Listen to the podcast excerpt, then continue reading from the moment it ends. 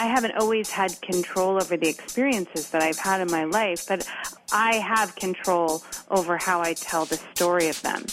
I was thinking this is the greatest thing ever. And it is.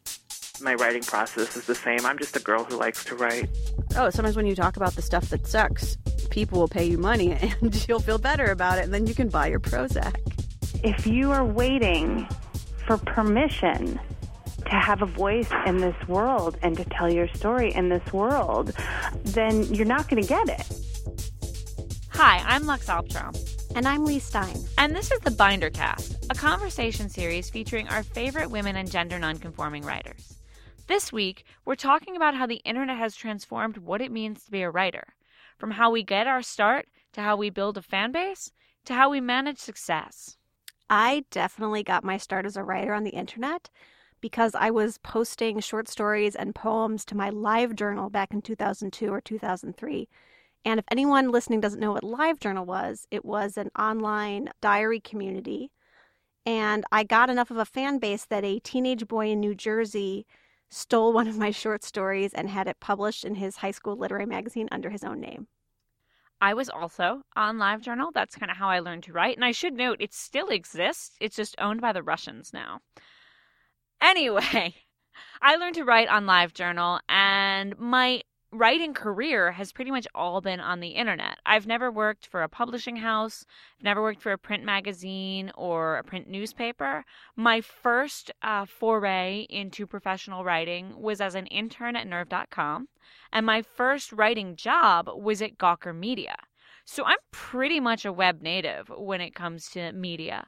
But at the same time, I'm also old enough that I remember the early days of the internet and how different it was. You know, back when we were starting our LiveJournals, the internet didn't matter as much to the rest of the world. So if you cared and you invested, it wasn't that hard to build yourself a fan base and become a web celebrity. And back in those days, you know, before YouTube, before Twitter, before Vine, one of the biggest ways that you gained notice on the internet was through writing. And writing long form stuff, like things that would be considered long reads now, were basically all that there was.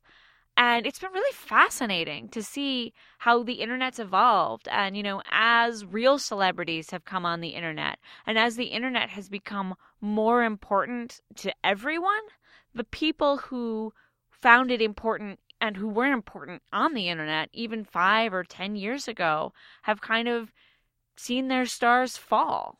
Right. I think it's really interesting to have these authors now get told that they must have an online platform. And I'm like, where have you been? Like, it's been 12 years. Where's your LiveJournal?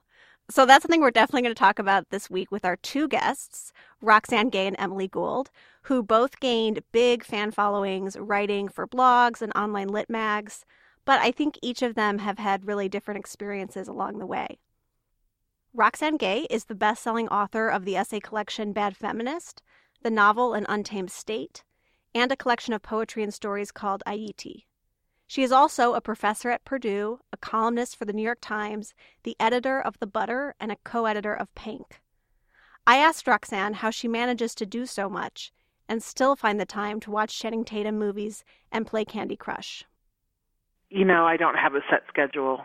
I um I just pretty much work constantly and procrastinate constantly and somehow manage to get things done, though not necessarily when they're supposed to be.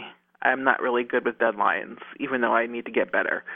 But I generally spend a few hours a day reading because that helps me to just reset. And I write off and on throughout the day.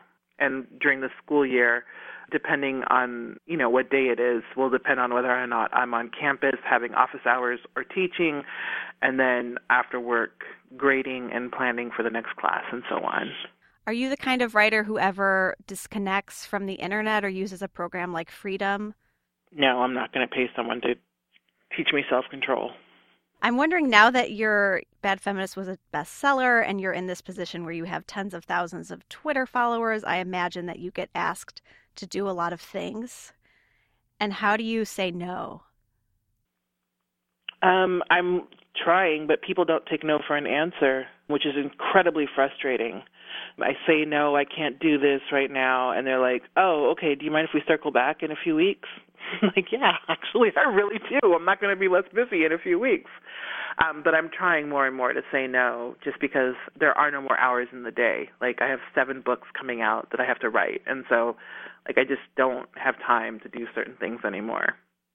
It can be a bit of a, a cycle where you say no and people don't won't take no for an answer. And that's ironic when women won't take no for an answer. I'm like, really? but you know, I also understand that people, when they are asking for things, they are generally doing so for the greater good of a project that they're working on, and so you know they're trying to advocate as best they can for that project. Um, and it's flattering, but I'm learning how to put my foot down slowly but surely, and sometimes I have someone help me put my foot down. That's great. You have a cheerleader for saying no? Yeah, I do. One of the big things Roxane says no to these days is writing for free. But, unlike many writers, she doesn't think writing for free should always be an automatic no. I think you have to write for free uh, at some points in your career to get started, but you want to make sure that you're writing for free for outlets that deserve your writing. Um, and so, like, you never write for free for an ugly website, for one. I mean, that doesn't even make sense. Um, and you want to make sure you're writing for free with people who can actually provide exposure. If it's a, a magazine that has 100 Twitter followers, they're not going to give you any exposure. And so you have to be savvy about who you write for free for and why. And so I wrote for free for many, many years. It didn't even cross my mind that I could ask for money, which was my fault. But, you know, we just tend to sell ourselves short. And then slowly but surely people start to offer you money. And at first the money seems negligible, but it's still compensation, which is very nice. And then if you're lucky and you work hard, it's a combination of both hard work and luck, you get to a place where you can say no to writing for free. That's another good thing to say no to. Yes. Oh, absolutely. Um, I get offers all the time to write for free, like for exposure, and I'm like, I think I'm covered on the exposure front. You know, what has the online community given you for your career? Well, I mean, it's given me a lot of just community, like other people who are similar, not like-minded, like in terms of we all have the same opinions, but we all care about the world we live in. We care about popular culture. We care about art. Um, and so to be able to interact with people like that has been wonderful. I've also gotten a great deal of support from the internet and a lot of my readers, and they they are loyal. And I love talking to them and hearing from them whether they agree with me or not. The people that disagree with me in ways that aren't like you suck are really fantastic because they make me think and they challenge me and I think it's good to be challenged as a critic. There are plenty of writers and critics who don't use the internet. Like I'm thinking of the novelist and short story writer Ottessa Moshfegh. She doesn't have any online presence and she's fantastic and one of my favorite writers. I think it can be useful, and I think that in general, if I think someone should have some kind of online presence, but the world will not come to an end if you don't. Right. It's almost like you know, writers seem to be getting this message these days, but it's more from like top down. It's like from publishing that you won't be able to get your book published unless you have a platform and you have to have X number of Twitter followers. You know, I keep hearing this, but I've never encountered it. That's probably because I already had an online presence so that just worked out that way, you know, like that they didn't bring it up. But my publishers never said anything to me. I have two publishers, and they've never said anything to me about the internet, except, "Will you tweet this out?" Will you use your power, Roxane? Yeah.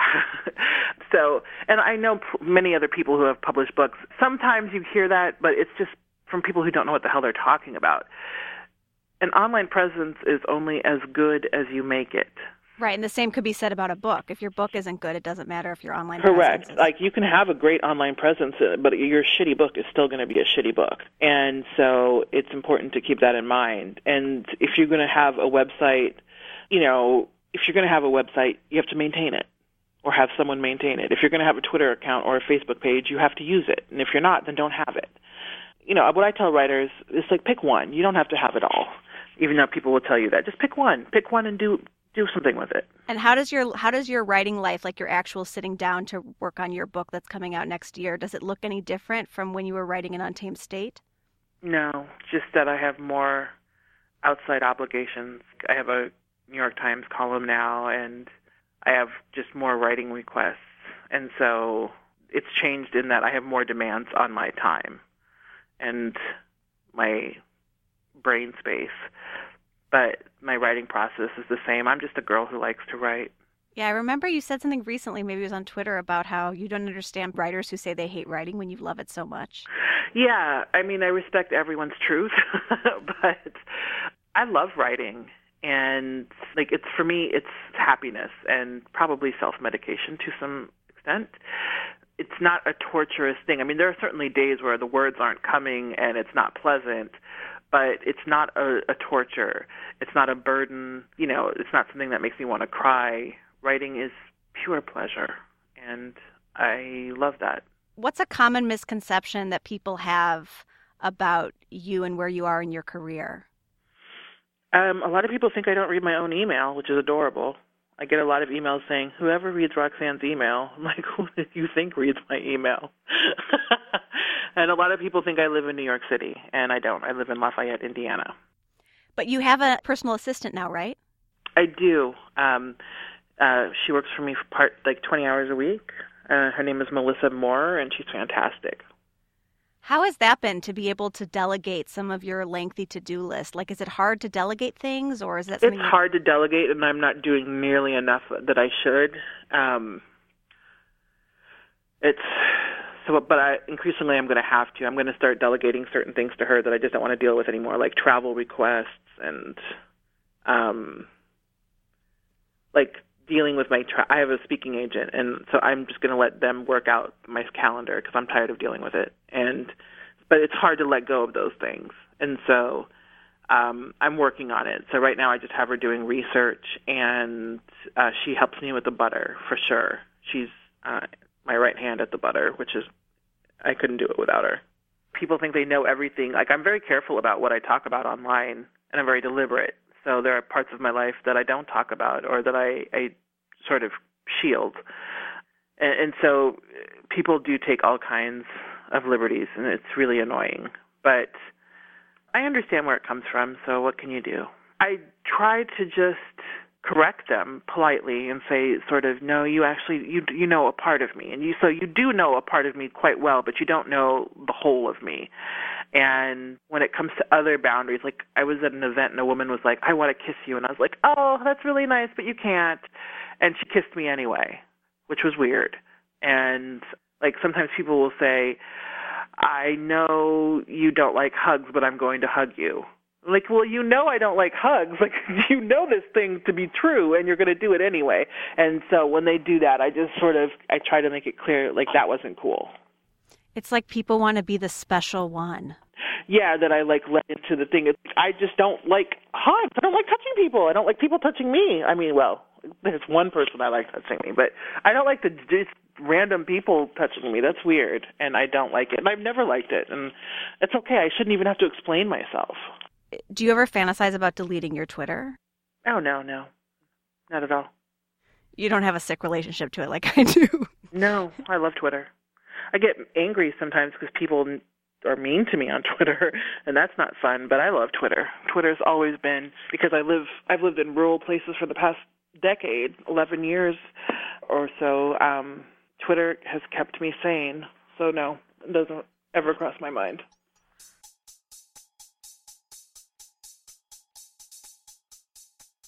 So, one of the things that I think is really interesting about Roxane is how unique her online experience and career has been in a lot of ways. And I mean, A, just because she went from writing for places like The Rumpus and HTML Giant to being a best selling author and New York Times columnist. I mean, that's already an outlier. But beyond that, even, what I think is interesting is that she's managed to largely avoid a lot of controversy. I mean, obviously, she has her haters. Everyone has their haters if they get enough notoriety. But most people who develop an online fan base often find themselves more aggressively attacked than I feel like she has. Or I can't think of any kind of like pro Roxane, anti Roxane controversy that I've seen in the ways that I've seen for many other internet stars. I think you're right. I do know Roxane has her haters on Twitter and she just shuts them down with like such power and grace. And I wonder if it has to do with Roxane's age because I think she's 40. While you and I were like writing about our, our feelings on the internet, Roxane was getting her PhD. So I feel like she's had a decade of experience, you know, crafting her arguments and growing up. And it makes her better able to handle just the stupid idiots on Twitter. So you're saying that if Roxane had, say, been 25 in 2007 and just starting to write there, that her experience might have been a little bit different? Because Emily's experience is definitely different. Uh, for those of you who don't know, Emily Gould uh, got her start professionally writing as a Gawker blogger in 2007.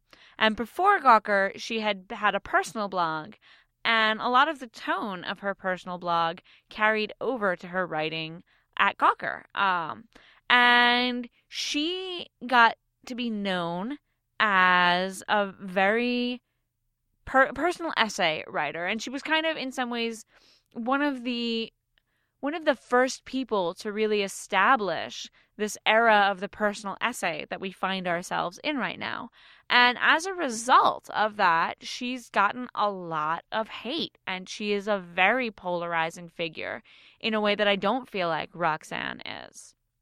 And, you know, Emily herself has said that she is a proto Lena Dunham in a way. And while there's definitely a lot that's different about the two of them, I do think she had these experiences that we see mirrored in Dunham's career. You know, she was a young woman writing about the experiences of young women. She got a lot of hate.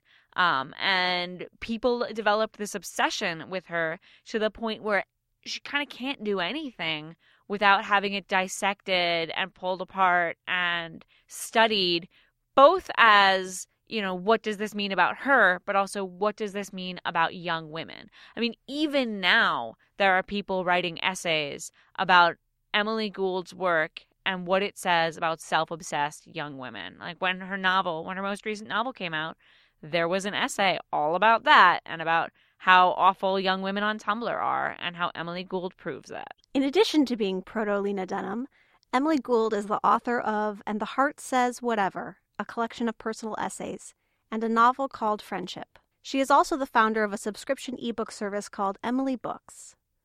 Though she started her career working in publishing, as Lux mentioned, she got her big break at Gawker, a credential that continues to haunt her. So you used to write for Gawker for one glorious year. For one year only. Yeah, one count exactly one year. Wow. Yeah. But it was so I would imagine so influential on everything that happened next. Yeah. Yeah, it was sure. Of course it was. I don't know. Ah sorry.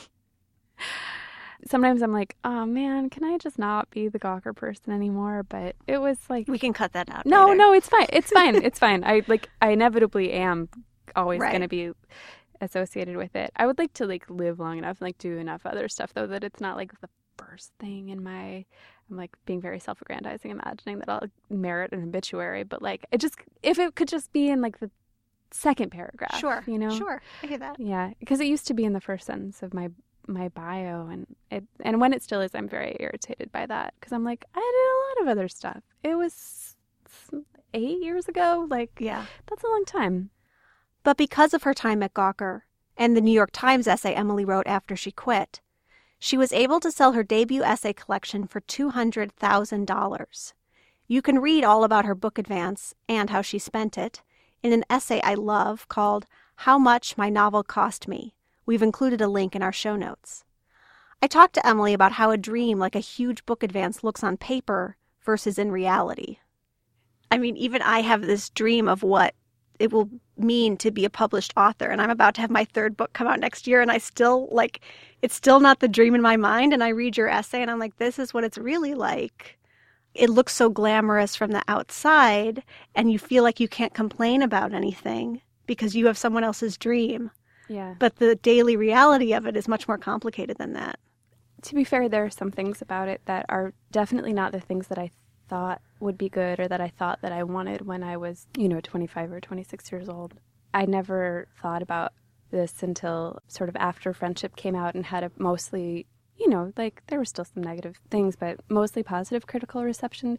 But I still had most of the same feelings. And I realized that the fun part of writing turns out to be that you do the writing part. like that's as much fun. That's as fun as it gets. Which is really depressing. but it's it's okay and it's and it's good, but it's also like like none of the stuff around it is the point of it. I get I mean, I get some like notches from the performance aspect of doing readings. I like it. It's fun. I like talking to people. That stuff is fun for me, but it's it's not the point of it. But as much as Emily loves to connect with her audience, there are boundaries she now has to set for herself when publishing work online.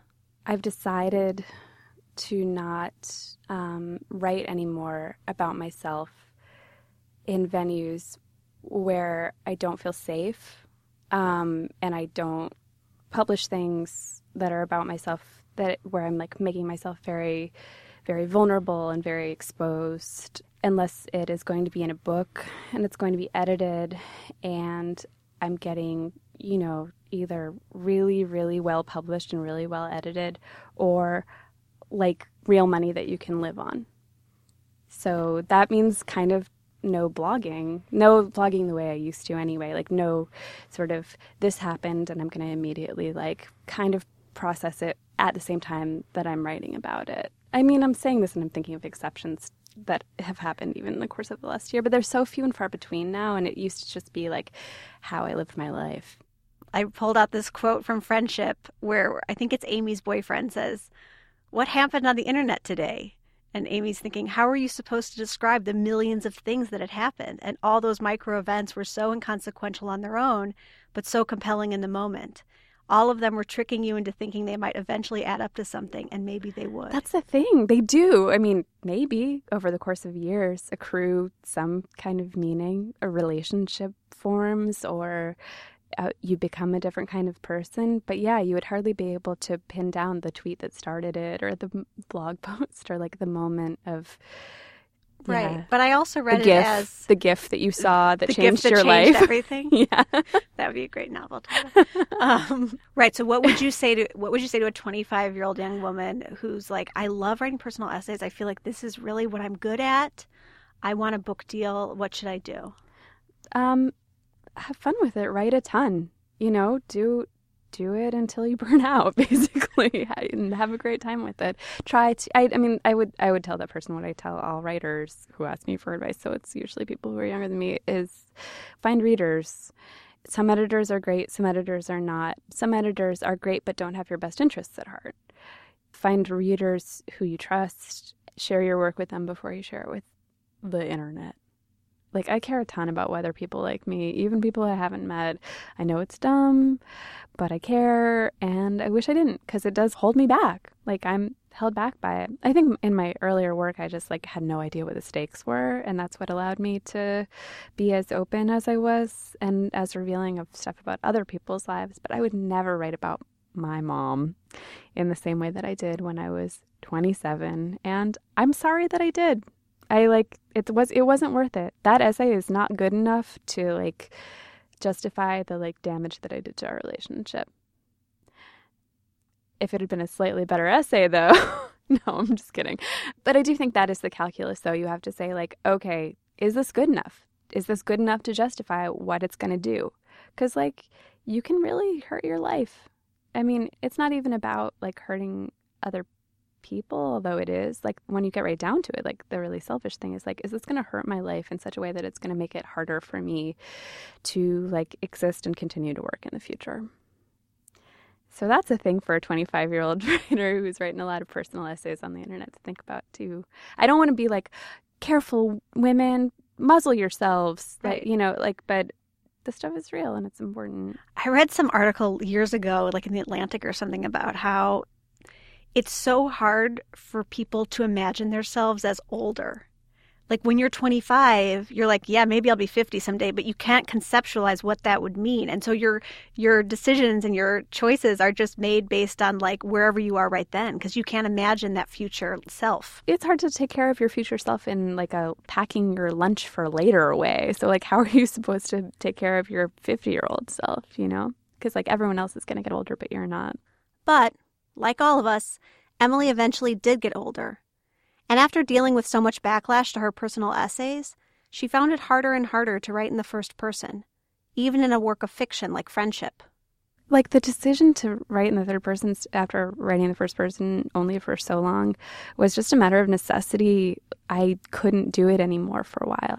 It's still hard for me um, sometimes to feel comfortable in the first person because, kind of going back to what I said earlier, like it feels unsafe. Mm-hmm. Um, it was really I don't want to say traumatic because I feel like there's like actual trauma, you know, but um it was really rough. It was really hard for me the reception that my essays and some of my earlier work got.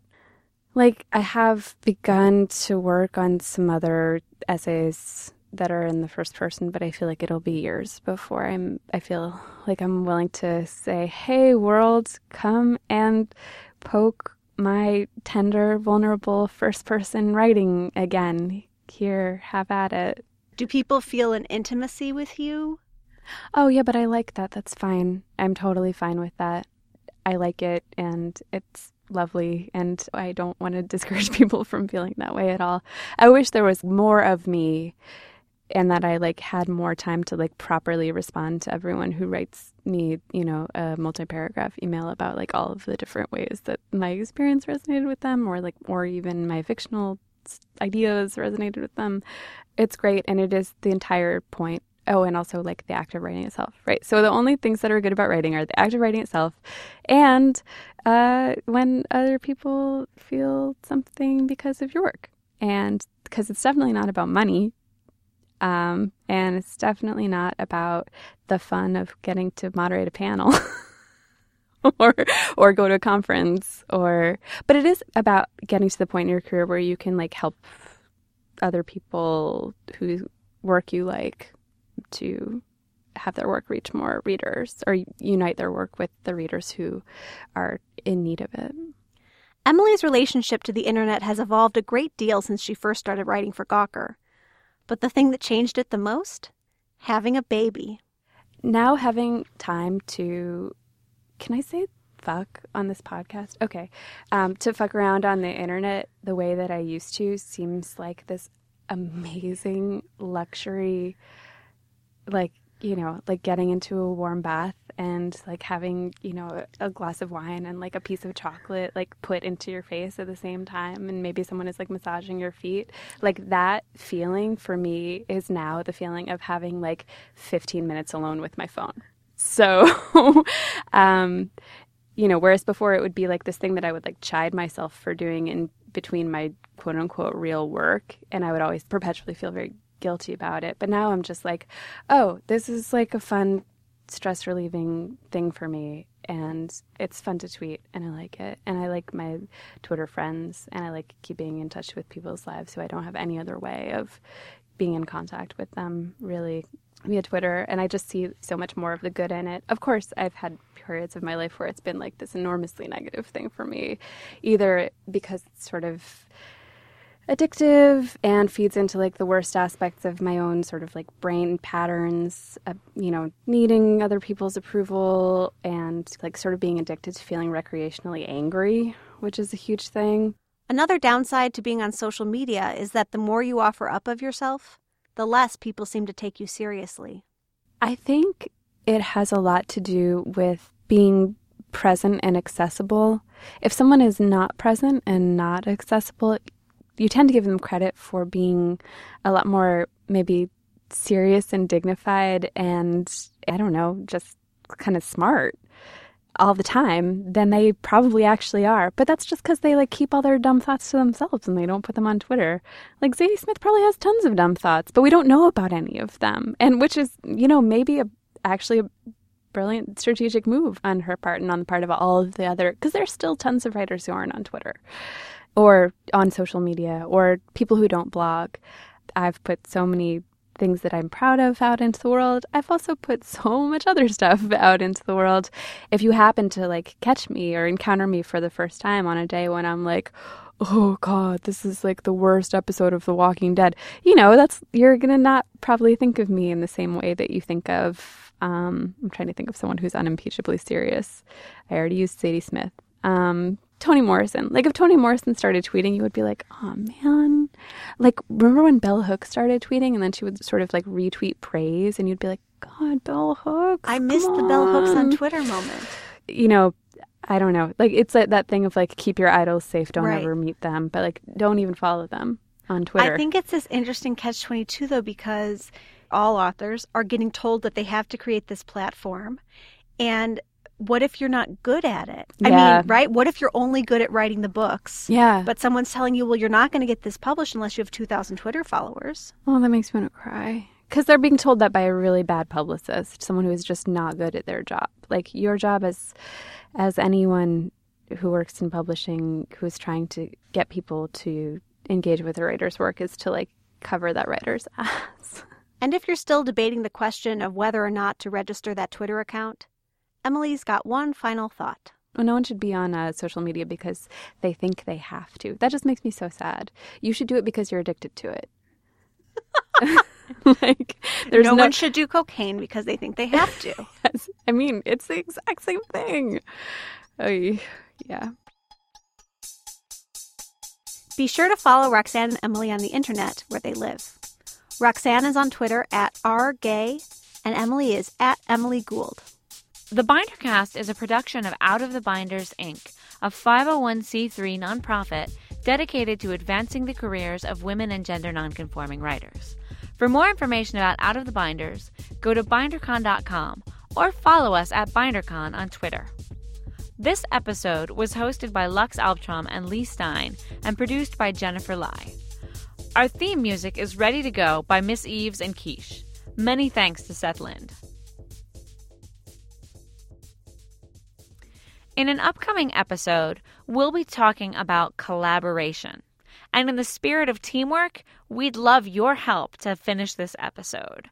Record a voice memo on your smartphone about the times that you have collaborated as a writer, whether that means working with an illustrator, working with an editor, or actually sitting down in a group and working as a team to write a project.